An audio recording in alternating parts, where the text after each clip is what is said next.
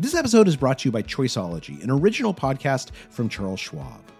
Hosted by Katie Milkman, an award winning behavioral scientist and author of the best selling book, How to Change, Choiceology is a show about the psychology and economics behind our decisions. Hear true stories from Nobel laureates, authors, athletes, and everyday people about why we do the things we do. Listen to Choiceology at schwab.com slash podcast or wherever you listen. Even as sick as I was, there was still always this fear that maybe I was it was psychosomatic. And the more diagnoses I got and the more problems I had, the more hmm. I worried, could this be in my head at times, right? Wow. Because there's no diagnosis. You really crave an answer. You're listening to How To, the show that tackles life's toughest problems with the smartest people we can find. I'm Amanda Ripley. Today, we've got a mystery. You only get a few clues, and the stakes couldn't be higher. You're in pain and you need answers. Something like 30 million Americans are suffering from mysterious, unexplained illnesses, forced to do their own detective work day in and day out, online and in doctors' offices. Our listener this week is currently trapped in this exact maze, and it's maddening. My name is Mike. I am a graduate student in Minnesota, and I've been struggling with, um, uh, you know, mysterious sort of chronic illness for the past four, maybe five years at this point.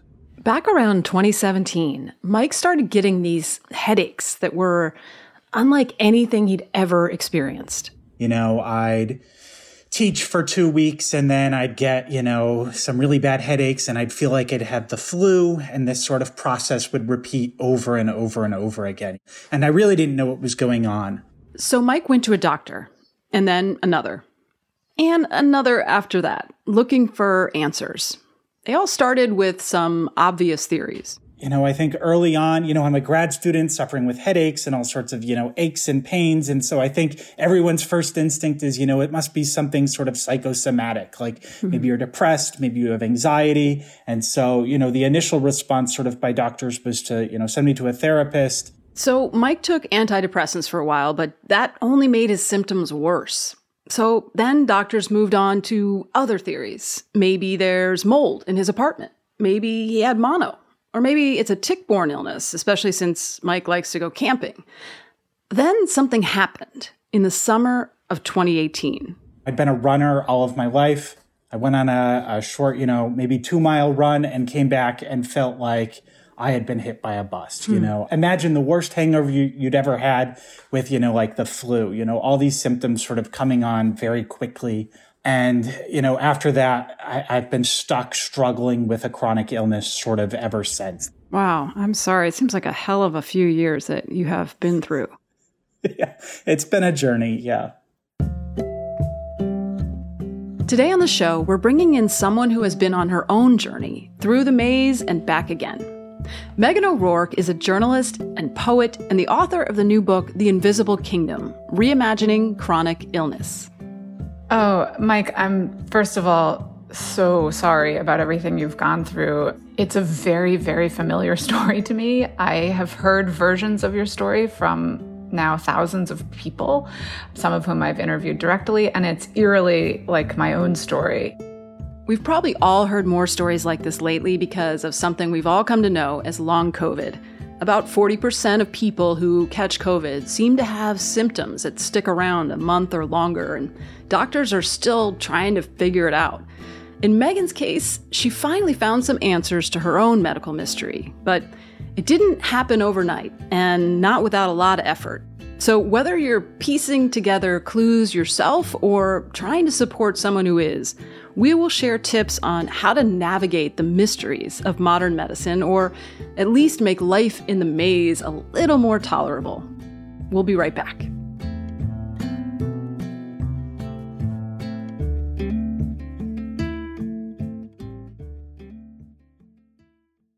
Reboot your credit card with Apple Card, the only credit card designed for iPhone. It gives you up to 3% daily cash back on every purchase. Plus, Apple Card has no fees, not even hidden ones.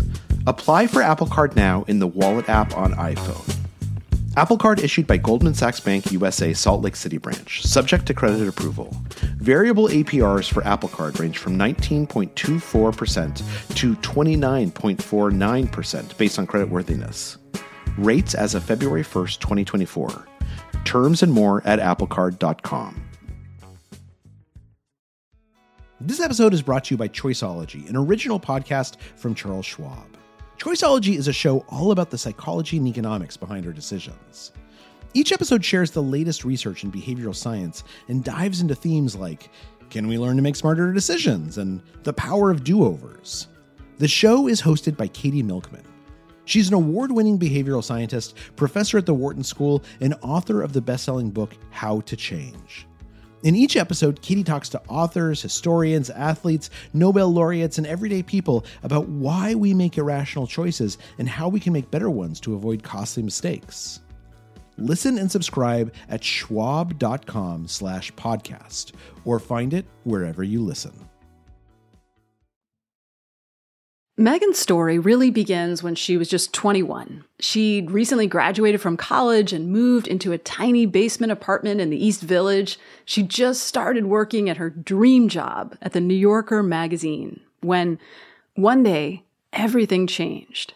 It was a beautiful fall day, and I'm walking to the subway, and all of a sudden, it feels like a swarm of tiny bees has surrounded me and begun stinging my legs and arms. I'm just experiencing these incredibly violent, um, it's almost like itching, but it's shocks, tiny, tiny shocks all over my body. And they get more and more severe that I have to stop and rub my arms mm. and hmm. legs so that my legs don't actually spasm and twitch. They started sort of spasming and twitching, and I thought I was going to fall down. This happened every morning for the next three months. Then she'd get a reprieve before it started back up again. It was really disconcerting to have her body just turn on her this way. Because, like Mike, Meghan had been really physically active. She was a gymnast growing up, used to flying through the air. And now. I could barely walk up and down stairs. Um, I have a very similar story of like pushing through it one day, going running. I was a big runner and athlete, and then pretty much collapsing afterward. This is many years later. And then that leads to me being pretty much bedridden for a few months that's the point where I started to get answers. Um, my sickness was caused by a multitude of factors, um, which is part of how I came to realize that one problem we have with these chronic illnesses is that often we're looking for the answer, mm. right? But in fact, there can be these series of causes and triggers that contribute to a case like Mike's where you're kind of going downhill and then maybe there's a sudden decline. Here's our first insight. We as humans often get caught up searching for the one nicely packaged, one size fits all explanation. And that goes for patients and doctors. When, in fact, the answer is a lot more complicated. I'm curious, how did you try treating those strange electric shock symptoms early on? Yeah, well, like Mike, I went to some specialists and I had a really nice dermatologist and he was like, ah, dry skin. I was like, I don't know, man. And then I saw another dermatologist and he said, I think something immune is going on. And he tested me for a bunch of autoimmune stuff. And I turned out to have what's called a positive ANA, which can be a marker of lupus. But I didn't have other positive tests, so they never even told me at the time. But in my case, and in Mike's case, I would say those strange little slightly off markers are really significant. So I, I went and searched for years, and then basically, like Mike, right, you turn to the internet. now, that might sound like a really bad idea. We all know the internet can make you crazy. But when all else fails and you really need answers, or at least some kind of validation, sometimes these online patient communities can be really valuable. I arrived at a diagnosis like you peel an mm. onion. you know, there was the first level, which, Mike, I'm just so connecting to your story, where so they were like maybe viruses. So I went and got all this viral testing. And indeed, I had active Eps mono, I had active cytomegalovirus, I had active parvovirus. Very unusual to have all these viruses active at the same time. So the question was why? No one knew, right? So first we could say, okay, she's run down by viruses. Then I got a diagnosis of an autoimmune disease. I had um, uh, Hashimoto's thyroiditis, which could explain some of my fatigue. But I got treated for it and I still was sick, right? Which then really frustrated my doctor because she was like, I've given you this diagnosis, more or less, right? And you're still saying you're, you're not well. Maybe you just need to adjust to the reality that you're not going to be as healthy as you used to be. But I could tell that I was still really not functioning and I had severe cognitive problems. I was a writer and teacher and it was becoming increasingly hard to teach. I would be really exhausted afterwards. It was hard to find words. Um, yeah. And so then eventually, basically, I wrote an article about autoimmune disease and a lot of people wrote in to say, this is what you have. And some of those answers were really wild, right? But a lot of people wrote in to say, maybe you have a tick borne illness. And like Mike, I'd grown up camping, I'd pulled many ticks off my body, but I'd never had a bullseye mm. rash. In any case, I got a diagnosis eventually of two tick borne illnesses. Um, but even that wasn't the end. So you're like in this maze and you get you get to one answer and then you're sent off in another direction, right? And it's like ping-ponging from one diagnosis to the next. Um, it is. And I think until I researched my book, I kept worrying that this was all almost fake. You know, I can remember one of the first doctors that I went to. You know, she ran so many tests on me, and I think she was really trying her best to figure out what was wrong.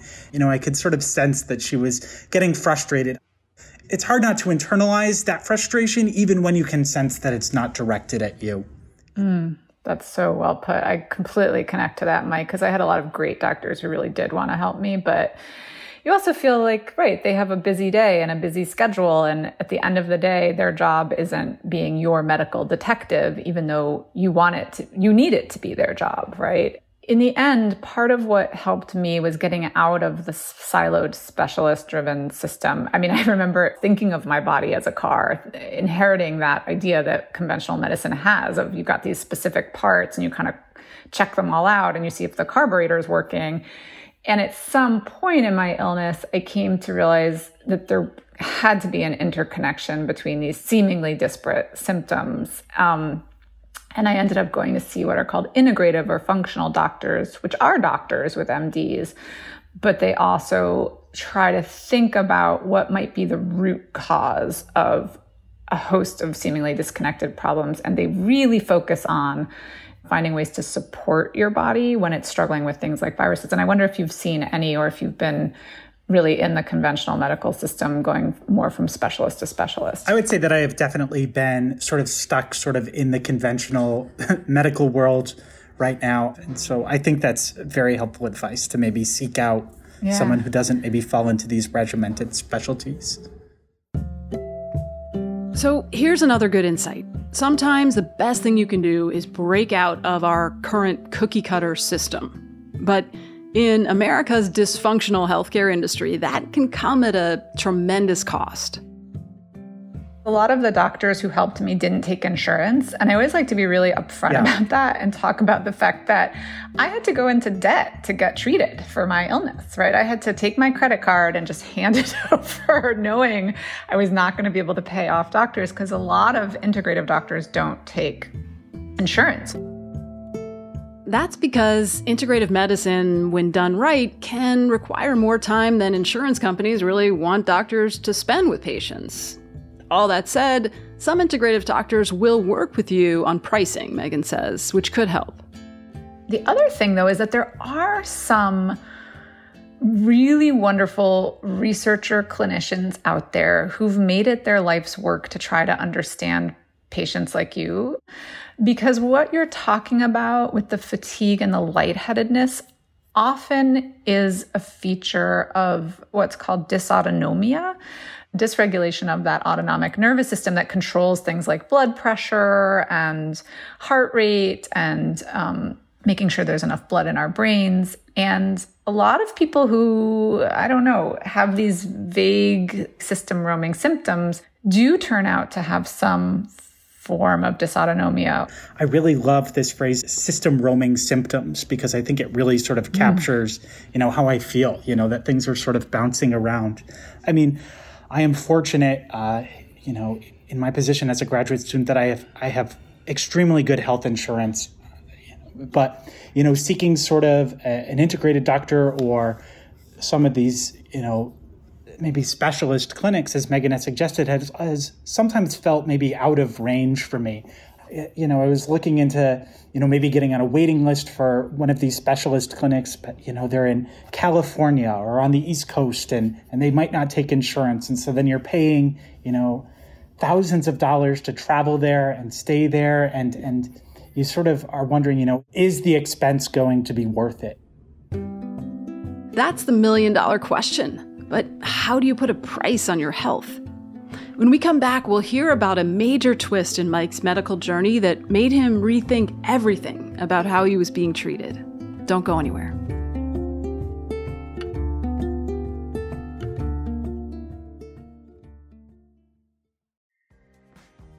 This episode is brought to you by Defender. For those who embrace the impossible, the Defender 110 is up for the adventure. This iconic vehicle has been redefined with thoroughly modern design. The exterior is reimagined with compelling proportions and precise detailing, and the interior is built with robust materials and integrity. The Defender capability is legendary, whether you're facing off road challenges or harsh weather conditions. Built for the modern explorer, the Defender 110 lets you go further and do more. And cargo capacity means more room for your gear. To drive the Defender is to explore with greater confidence. Powerful innovations like the intuitive driver display and award winning infotainment system keep you connected. Innovative camera technologies deliver unobstructed views and effortless maneuvering.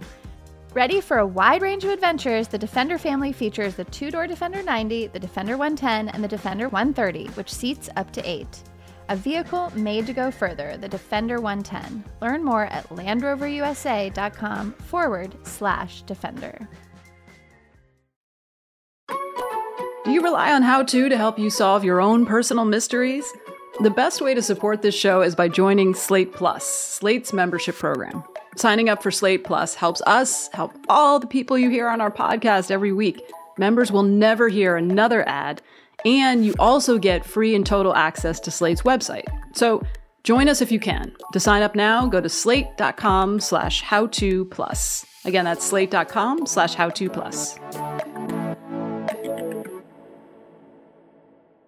We're back with Meghan O'Rourke, author of The Invisible Kingdom, and our listener, Mike. In early 2020, in the midst of his medical mystery, Mike got an answer of a sort. It wasn't the answer because it didn't explain everything, but he was diagnosed with testicular cancer. And while his other symptoms continued even after treatment, he noticed a profound change in how other people responded to him it's night and day. Mm. You know, you just, there are so many people who are so supportive of you when you get one of these diagnoses, you, you, know, whether they be doctors or friends and family. You know, it's, it's really easy to say, you know, I'm not going to be able to get this project that I said I would get done. Um, you know, because I'm going to the hospital to get surgery and I need some time to recover. You know, that's something that I think people really understand. Mm. But you know, at least in my experience, the experience of having cancer has been nowhere near as debilitating as sort of this chronic illness. Hmm. And, you know, it's been much harder to explain sort of, you know, I, I can't hang out with you today. You know, I'm, I'm having really bad headaches, you know, that's, mm. and, and for this mm. to go on for now at this point, years, you know, it, it's very sort of hard to explain peers, you start to lose friendships. People don't really understand what you're going through, even, you know, as they try to. Um, you know, I think it's just something, you know, I think before getting sick, I would have had a very hard time understanding, you know, what someone in my position was going through. Whereas, you know, something like cancer, you know, I think everyone sort of understands the stakes there. Wow, that is wild. So you, you found it easier to get support and understanding with cancer. Yeah, yes. Obviously, that's not a universal experience. Right, right, right. But in my own experience, yes, yes, exactly. Yeah. Humans struggle with uncertainty. It is deeply unsettling to us. We want to put things in boxes. But the thing is, there are so many more people than we think dealing with an unexplained illness, and they also need to feel understood. How would you advise people who are, you know, friends or loved ones? How can they be helpful in this kind of situation or at least do less harm? Yeah. Well, Mike, everything Mike just said is so important. I think to really hear what he just said, which was that the symptoms of this invisible, poorly understood illness were more debilitating and challenging to live with, sort of from a psychological and physical perspective, than his cancer diagnosis. And to me, that just speaks to how difficult it is to live with an illness that no one understands or can see or can name, right? It's incredibly lonely. It is incredibly debilitating to try to make yourself visible. One of my friends met me for coffee one day and I was having a really bad day and despairing too about would I ever get answers. I was having really bad symptoms. And she just looked at me and she said, I can see that you're suffering, Meghan. Let's go sit down. Hmm. And, you know, it was just this amazing gift because no one ever said that they could see anything. Here's our next insight, maybe the most important one. Meghan's friend didn't swoop in to try and fix her problem or talk her out of it. Instead, she just listened, which is something we can all do. I am curious, I'm a little bit like nervous to say this, so you, you guys can just tell me that I'm an ignorant fool. That's fine. That's always possible. But like there are there are people who are hypochondriacs, right? Like that is that a real thing? And if so, how do we sort out the difference or maybe it doesn't matter? It's a great question. Look, I'll tell you recently um, I had some little funny pain and I just fixated on it. And I my kids are young and one of my fears is that I'll, you know, die and they mm. won't remember me, right? And it just there was COVID going on and I just kind of fixated sure. on it a little bit and I went to the doctor to say, I think this is probably fine, but I am really fixated on it. And nothing was wrong, it was fine. But it was clear to me in the moment that I was building a narrative around the pain in addition to experiencing the pain. Does that make sense? Hmm. And that the pain could be ordinary and that the next step was to find out more. I think what people misunderstand about these illnesses is that we're not building a narrative around something that we have a clear explanation for. We're suffering from something that has no explanation, and the suffering is really profound. And so, part of what medicine has to do, and part of unfortunately Mike's job, right, is to figure out how to communicate in a way that makes that suffering legible. But I, I, think we have a little bit too much of, we sort of think there are more hypochondriacs mm. than there really are, It's right. my suspicion. I mean, Mike, what, what's your experience of that? I mean, at the beginning, I talked about, you know, the first sort of initial diagnosis from my doctors was maybe this is psychosomatic, you know, maybe this is depression or anxiety. And, and, and obviously those are very real conditions, but I don't think it helps anyone if we're sort of misdiagnosing, you know, if we're grouping people that are really suffering from depression alongside people who are suffering from these really misunderstood illnesses. You know, it, it really benefits none of us to sort of group those things together. So again, this goes back to the measurement problem in medicine. Medicine wants to measure, it wants evidence. But what if you live at the edge of medical knowledge and there's not enough evidence, right?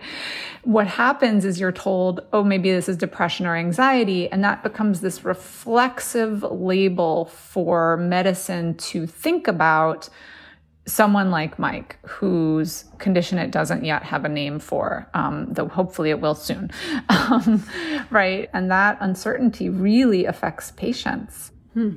Yeah, I think that was really nicely put. I mean, actually, if you step back from it, it's quite amazing. Like both of you have managed to live a pretty full life while experiencing these unpredictable, you know, vexing, painful symptoms.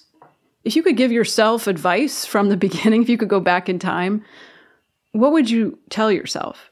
The number one thing I wish I could tell myself, and I think this is something Mike too, I would tell you as someone relatively early still, is to really trust my own instincts and to really insist on the reality of what I was experiencing. I spent too long dismissing myself and discounting myself in the face of non answers.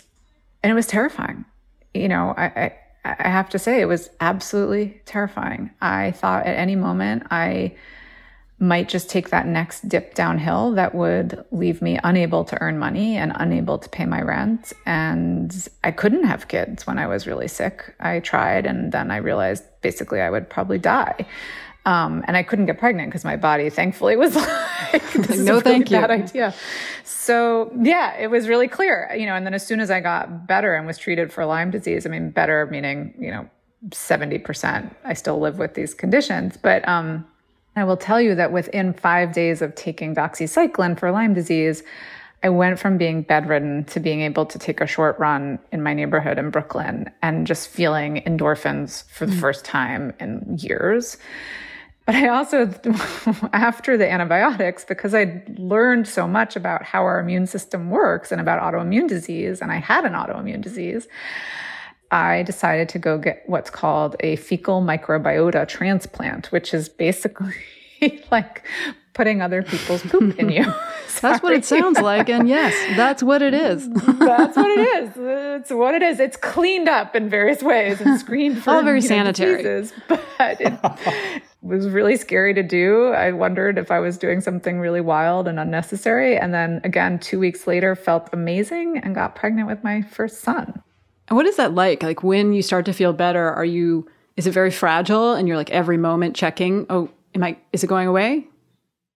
It's fragile. And I actually just got a wave of this feeling. Um, I experienced profound grief when I started oh, to get better because I think, and Mike can speak to this, I think when you're really sick, you actually can't quite grieve because you're searching for that answer, that understanding that framework. Um, and so I spent so much of my energy insisting on the reality of my illness that I couldn't mourn for what I had lost. And so it wasn't until I got some names and frameworks for what was wrong with me and the help that got me to a kind of plateau where I could, mm, you know, do things that brought me joy and were central to my sense of self. And in that moment, I suddenly just felt what this illness and the incuriosity of medicine had taken away from mm. me, which was 10 years of my life. Hmm. Yeah.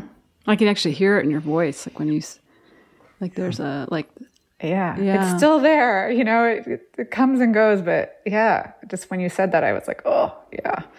You're going to experience just so much grief. Um, you know, I think being a young person, you know, right before I got sick, you know, I was you know, having a lot of success, you know, socially, professionally, and there's, you know, constantly sort of dogged by these questions of, you know, what could have been, you know, if I hadn't gotten sick, you know, I would advise myself to really be gentle and to acknowledge that you are now sort of on, you know, a different path than those, uh, you know, your friends or your peers, the people around you. Mm, so you have to kind of let go of the life you thought you would lead.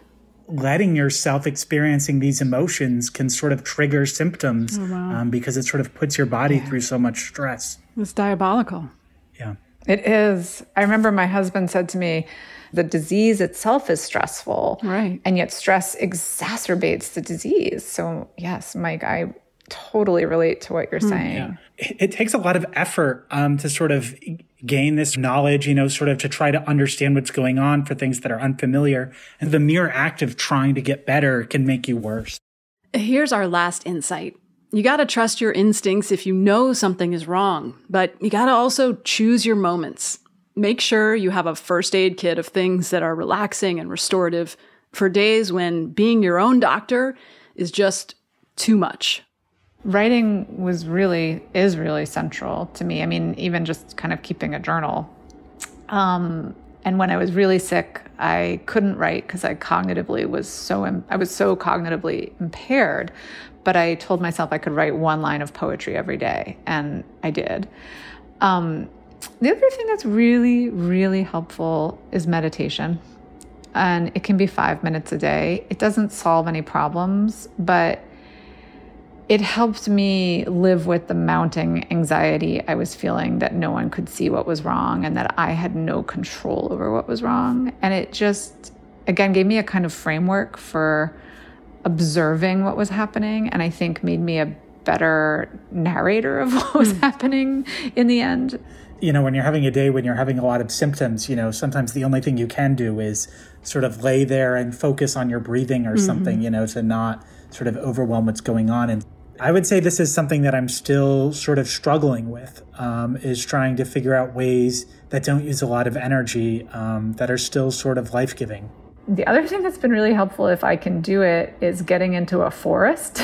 and yeah. forest bathing, as it's called, right? It's very peaceful and quiet, and you feel your blood pressure go down and all that. Yeah. That's a good one. Yeah. yeah. So, forest bathing, I believe, is a, a term that emerged um, in Japan in the 80s, right? Yeah. Um, yeah. There is a lot of research on the physiological benefits of being by trees and in nature. Um, so, it's not as woo woo as it sounds. Yeah. I should point out if you're going to go forest bathing, um, watch out for ticks. because mm, true, very true, very true. Come full circle. Long socks, long, long socks, long yes. sleeves. Thank you to Mike for sharing his medical mystery with us, and to Meghan for all of her compassion and advice. Make sure to look for her book, The Invisible Kingdom. Do you have something you'd like us to help you puzzle out? Send us a clue or the whole question at howto at slate.com or leave us a voicemail at 646 495 4001. And we'd love to have you on the show. And if you like what you heard today, please give us a rating and a review and tell a friend. That helps us help more people. How To's executive producer is Derek John. Rosemary Belson produces the show. Our theme music is by Hannis Brown, remixed by Merritt Jacob, our technical director. Special thanks to Amber Smith. Charles Duhigg created this show. I'm Amanda Ripley. Thanks for listening.